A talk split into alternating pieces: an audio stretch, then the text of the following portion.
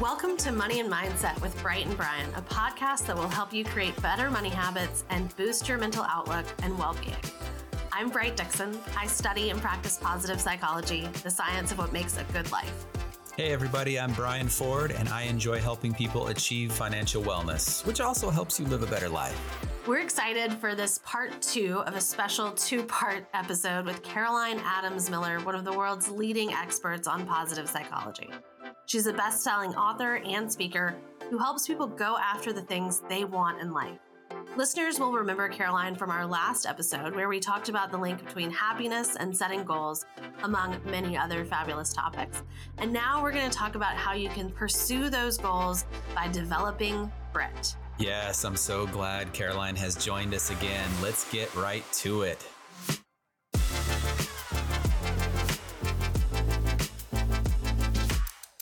Caroline, welcome back to the show. We're so lucky to be able to share your wisdom for not just one, but two episodes. Great. I'm here. I think we could probably record, you know, maybe a dozen, a baker's dozen podcasts with you without running out of things to talk about. I've just got that feeling. it's fun. I'm having a great time. Let's get at it. I'm personally stoked to have you back on our show. And in our last episode, we talked a little bit about this idea of grit and how it can help us achieve our goals, whether they're financial or personal. So let's get more into this kind of conversation about being gritty. And I, have got a 14 year old boy and he loves watching football. And one of the most popular touchdown dances right now is called the gritty. It's not spelled like the grit that we're talking about today, but every once in a while, when dad gets excited around the house, I bust out the gritty and then the whole family ends up laughing at me and making fun of my wicked sweet dance moves. But I'm pretty sure we're talking about a whole different kind of gritty today, but I'm excited.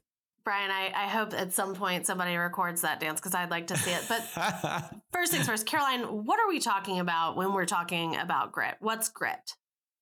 So, grit is the passionate pursuit of hard goals. Um, I have advanced that definition a little bit on top of Angela Duckworth's definition. She's really the grit researcher, MacArthur Genius Grant Award winner. I think grit is only good when it's used to elevate other people as well. I think grit is a team sport. So, we need passionate persistence of hard goals, but I think those goals and the way that we pursue them, if they have a positive impact on other people who then ask themselves, God, what if I live like that? That's when I think it's a particularly useful positive quality. Hmm. I hadn't thought about that aspect of it. I like that. So let's say we've got goals that we're really interested in pursuing. What does grit have to do with it? I mean, why does grit matter? Well, I'm going to answer that with a question. Think, both of you, think about the hardest thing you have ever accomplished in your life, something you pursued and achieved. What you'll probably have coming up in your mind's eye is something that you're really proud of that took this quality of grit that we're talking about. We find that the hardest goals are the ones that create the greatest well being, and often they're game changing, life altering events. It could be asking someone to marry you. It could be choosing to end a relationship. It could be changing your career, you know, betting on yourself. The issue is all of those hard goals require this X factor of grit. So if you're going to have those kinds of big events in your life where you've taken risks and been bold and really lived life, you've got to have this quality. And fortunately, the quality can be cultivated. It's not something you're born into. It's not something you can buy. This is a character thing that involves certain behaviors. So we can all cultivate grit, but if you're going to have big goals, you better understand grit and have some. And how do we build that? How can we cultivate that grit? What do we do to make sure that we've got as much grit as we can cultivate in a given moment? Well, as, as the mother of three children who grew up being told they were winners without doing a single thing to deserve it, I think we can start by changing the culture around us. Just recently, NYU just fired a professor because the students complained his grades were too hard. And he actually was the author of the textbook for inorganic chemistry. I think we have to really take a look at what are we asking of ourselves? What are we asking of the people around us?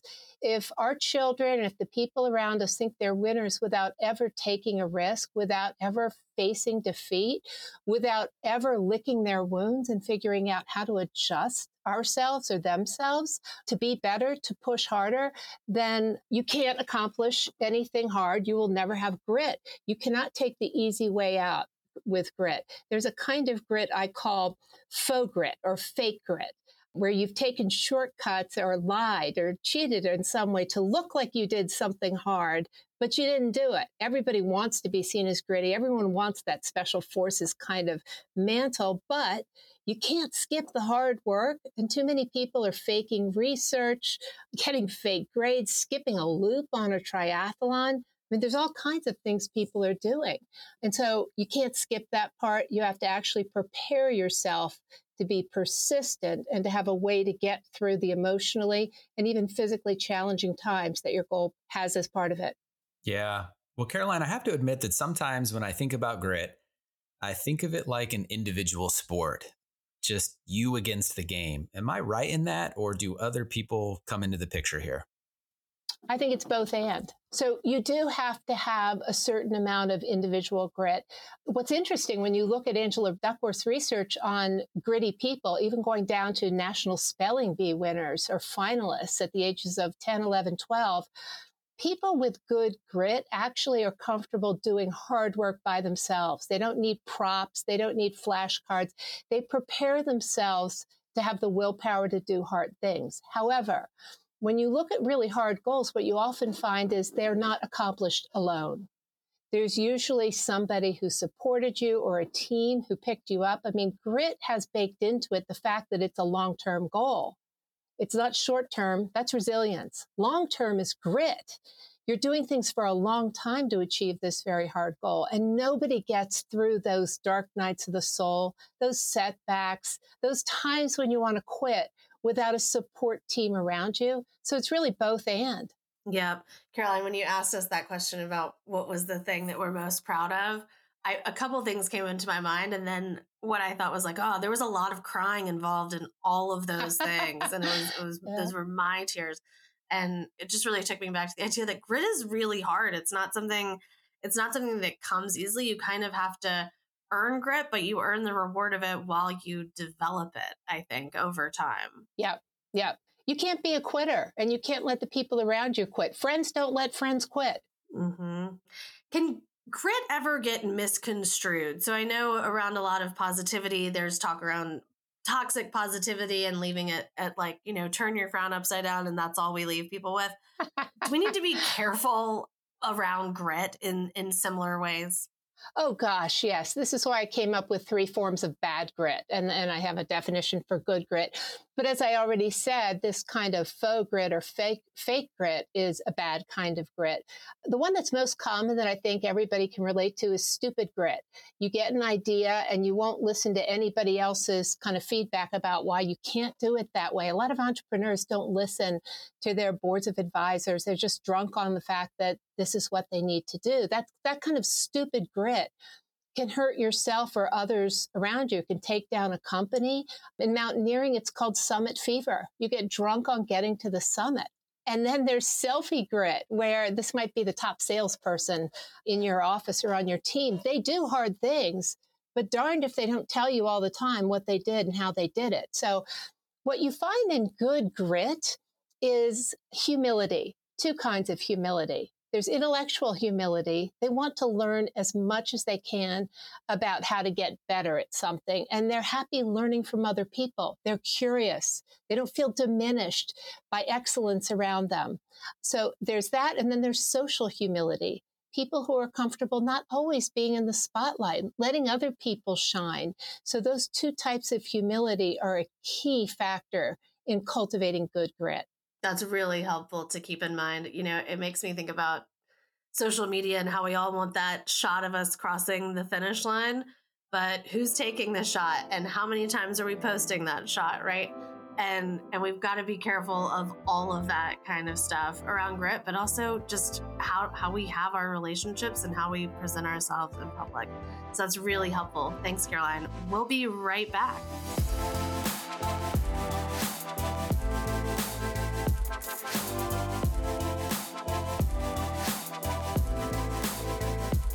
Okay, team, I want to take a quick break from the nitty gritty and remind our listeners that you can email us at askbrightandbrian at truist.com.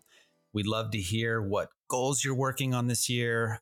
Tell us what grit means to you, or drop a money and mindset question so we can try and answer it on future episodes. That's right. So recently, we've had a couple listeners mention that they're interested in learning more about how to network and particularly around their career. So we thought we'd take a second to share some of our favorite personal networking tips. Brian, what do you do? How do you approach networking? Yeah, I like this question from our listeners. Thank you. First, when I think of networking, I like to think of quality over quantity. You know, we may have a bunch of connections on LinkedIn, but how many of those connections would pick up the phone if you called them? So, a couple of ways I like to strengthen these connections. One is I like to take my online connections offline. This might mean, you know, going to lunch with someone, picking up the phone, having a meaningful conversation with that individual, leave voice messages. I know that's like not as popular. Again, my two daughters that are my gosh, one's not even a teenager. She's in her 20s now. But got the teenage daughter, I've got the 20s. They love making fun of me for voice messages. They're like, Dad, no one leaves voice messages anymore. Like, just text me. And I'm like, no, you get to hear my voice. You get to hear that I'm happy and, and so forth. So leave voice messages for folks. Another thing that I have found is a simple formula that I learned at a networking event. I know that's, you know, sometimes those are not as fun and not, not they're kind of scary sometimes, but I would recommend some networking events, especially if it's hosted by a good organization. And at this event, I learned the simple kind of formula, and it is this learn, serve, grow. So we want to learn about people, especially our online connections. What are they interested in? What's the name of their spouse? What's their favorite dessert? You know, what do their children enjoy? Or maybe it's just a business challenge they could use some help with, stuff like that. Then you use that information to serve them in meaningful ways, and then you watch your relationship grow. So, for example, at this this one time, this this individual, in fact, it's when I started at the company I work with now at Truist, and um, she was in HR, and she learned that I love chocolate chip cookies. And wouldn't you know, like a week later, she had some chocolate chip cookies for me. And I loved that. That meant something to me. And then I got to take that home and share it with my family. So those are a few things I think about, but I really like that simple model of learn, serve, grow. Yeah. For me, I get a little like twitchy just around the word networking. Like there's something that just like my brain doesn't like about it. It makes me kind of feel gross a little bit. So I have to reframe it for myself in any kind of moment where my brain goes, okay, this is networking to I just need to be curious, right? I just need to be curious about other people and that's my only job in this situation is to be curious and listen to other people and that really helps me relax and be able to go into whatever with a mindset that really works for me because curiosity is one of my strengths and that it's just helpful for me to to approach it that way rather than like I'm here to like network because that feels weird for me maybe that's just me, but I think it, I think it feels weird for other people too. But Caroline, I know you do a ton of work with women in leadership. So I really want to know your take on this networking question. What tips do you have for our listeners? Oh, wow. Thank you for including me. Well, so I'm going to go back to some research. When women network like men and they just have, let's say, quick LinkedIn connections, it doesn't work for them. Women are wired with oxytocin. We have that tend and befriend response, which is we need to develop relationships real relationships with people who have that curiosity and enthusiasm when good things happen to us. So women build relationships. And I think that's one of the most important things. You just can't go in and replicate everything that's been working for men because the research shows, and it's increasingly sophisticated research, don't just take all the success literature and examples at face value. Check into them, see, did it work for women as well as for men? Maybe it didn't. That's great. Yeah, I like that. I appreciate that. Well, that was good input from everybody. And we really do appreciate that question. We hope that's helpful for those of you who submitted questions about networking. And again, just a reminder, we love hearing from you. So do keep those messages and questions coming. Yeah, please email us. Again, the address is askbrightandbrian at truist.com. So, are we ready to get back to the topic of grit and look at how it can impact your financial picture? Yeah, let's do it. I'm ready.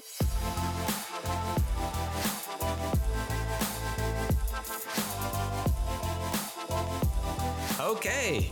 Well, as we think about grit and how it relates to our finances, Caroline, what does grit look like when it comes to our money? So, I think the biggest thing that holds people back from saving the kind of money that they want to save or achieving the kinds of financial goals they want to achieve is a lack of willpower. And again, this is something that we've seen just decline precipitously in the most recent generations, kind of the quick fix, the YouTube moment, all the rest of that. Everyone's a winner. So I think we all have to develop this goal and we have to have short term goals that feed into longer term goals like saving for children's college education that give us that feeling of mastery. So make sure it's your goal, not someone else's goal, not your broker's goal, not your parents' goal, not your culture's goal, your goal. What does that goal mean to you? What's the so what?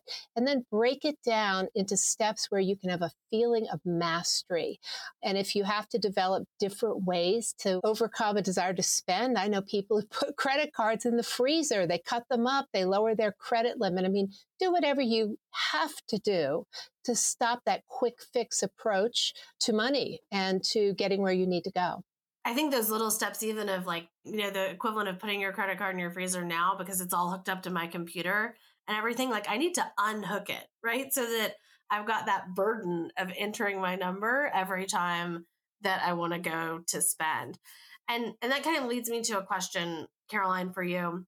So totally asking for a friend, of course, but if grit is partially about passion and someone isn't totally passionate about finances in general, how do we stay gritty around our finances for the long term? What do we do if we're just like not that passionate about the world of finance? I think there's a way to make finance sexy. yes. What do you mean make it sexy? What do you mean make it? It is. Oh. Right, it is sexy. It's yes. incredibly sexy. Passion is part of grit. And I think you have to bring some passion to it. What are you saving money for? Do you want to give money away? Do you want to endow something in your grandmother's name? I think for a lot of women, there is this story they've been told growing up about how money is a man's job. I remember the Barbie doll that used to say, I hate math. Do you all remember that? I hate math. Mm-hmm. They took that mm-hmm. Barbie off the market. Thank goodness. Yeah. But I think in order to develop passion, we have to personalize it again. What is it that money represents to us that gives us freedom, that allows us to do something, maybe for somebody else? You can make money sexy, find someone who has made it sexy and ask them, how did they do it? How did they develop passion? For me, I have a client who's a major philanthropist. And when I listen to her talk about how she researches her causes, and how she gives the money away. She really does remind me of Jeff Bezos' ex wife, how she does it, the impact it has, what she sees on people's faces. For me, that's sexy money. And the very basic questions she asks about her accounts, how they're invested. I've learned so much listening to her. I think money can be taken down to basics and anybody can be empowered by it and then see what money can do that's good. Yeah, I like that a lot. Before we close things out today, I, I want to throw in just kind of a bonus question for Caroline. You asked Bright and I, I think, a pretty poignant question at the beginning of this episode. And I, I want to go back to that. And that question was, What am I most proud of? And I started to contemplate that. But I know you've asked that question to probably hundreds of people. And I'm curious from your experience, what have you heard from people? What, what, what are the types of things that you've heard them say? Because a lot of things came to my mind. And that was very eye opening for me because as I started to think about these big things that I'm most proud of, well, one, it's being married for, you know, 23 years. And dang, it's taken some grit. It's not easy. It's tough. I think about writing my first book down in my basement, grinding it out, doing the research, you know, wondering who in the world would listen to me and, you know, those types of things. And then when it's finished and it's done and it's impacted people's lives. But as you've gone about doing your good work and you ask this question from people, What are they most proud of? What do you hear sometimes? Gosh, I think your examples are very typical of what I often hear. By the way, grit has been seen in men who stay married, not so much women. So I think that's hmm. interesting. A topic for another day, maybe. another day. Right. I I hear about times people have chosen to go to a certain college for no money versus one that offered them a full ride. I've heard about people taking a risk and moving to another country without knowing how to speak the language and finding that their most rewarding volunteer work came from that, asking people out, but just taking it's always defined by taking a risk where you don't know the outcome. And it's because you're in pursuit of something that you know at the end of your life, you're going to regret not knowing whether or not you had what it took to try. And those types of risks really lead to extraordinary results. And that's where people figure out who they really are and who has their back. Mm, I like that. I think grit can apply anywhere you've got a tough but meaningful goal. Before we sign off, let's recap a couple highlights from everything we went over today. So, Caroline, what's something that our listeners might want to keep top of mind as they go out and try to get a little grittier in their lives? What should they remember? I developed grit in my 20s from hitting my last bottom from bulimia. That's when I discovered that talent and success didn't equal grit. I had a nice resume at that point, Ivy League University, but what I didn't have was grit because I had always stayed in my comfort zone. Whenever you've been broken, whenever you've hit bottom, there's an opportunity to redefine who you are to yourself. So grit is often cultivated in the petri dish of failure, and grit can be cultivated. So that is my takeaway on that topic. I like that. Couple things for me. I, liked how we started out the episode with a nice definition of grit. I, I, I couldn't have defined it, I think, until today, which is, you know, being passionate about achieving hard goals. And then I liked your addition, Caroline, which was something I hadn't thought of, which is okay, we're passionate about achieving hard goals, but then so what? And I liked your idea of just how that then can inspire others.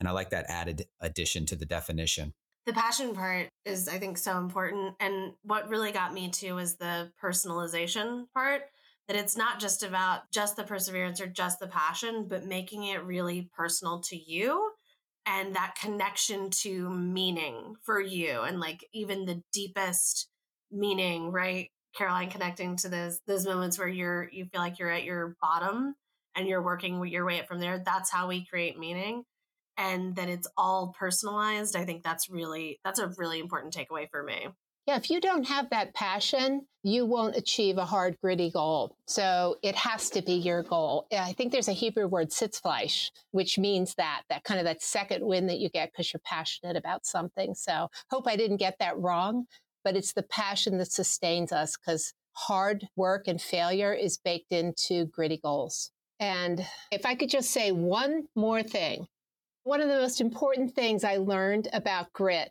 and that I think separates authentic grit from any other kind of grit is that how you pursue this hard goal that you're passionate about without needing to be called a winner or get some kind of bonus or pat on the head or trophy or whatever. How you pursue it ought to awe and inspire other people to dig deeper and ask themselves if they could live like that. So, if we're not awing and inspiring other people, we're not creating the contagion of grit. And to me, that is the separation between the 21st century and the 20th century. It used to be about self help. I think now it's about we help. If we're not doing it together, I'm not sure how we're all going to survive. Caroline, thank you so, so much for joining us. We loved having you. It was such an honor. If our listeners want to hear more from you, which I bet they will, where can people find more of your work? Where can they connect with you? My website has everything, and my website is my name, CarolineMiller.com. I coach executives and leaders. I have executive retreats at my beach house.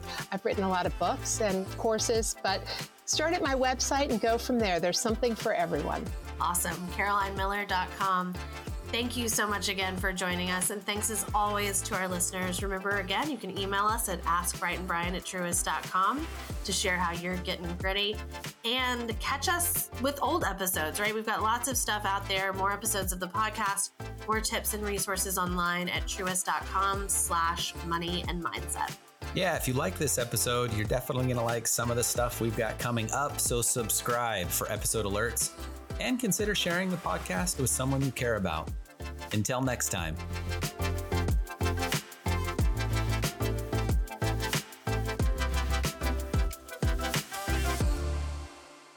This episode of Money and Mindset with Bright and Brian is brought to you by Truist.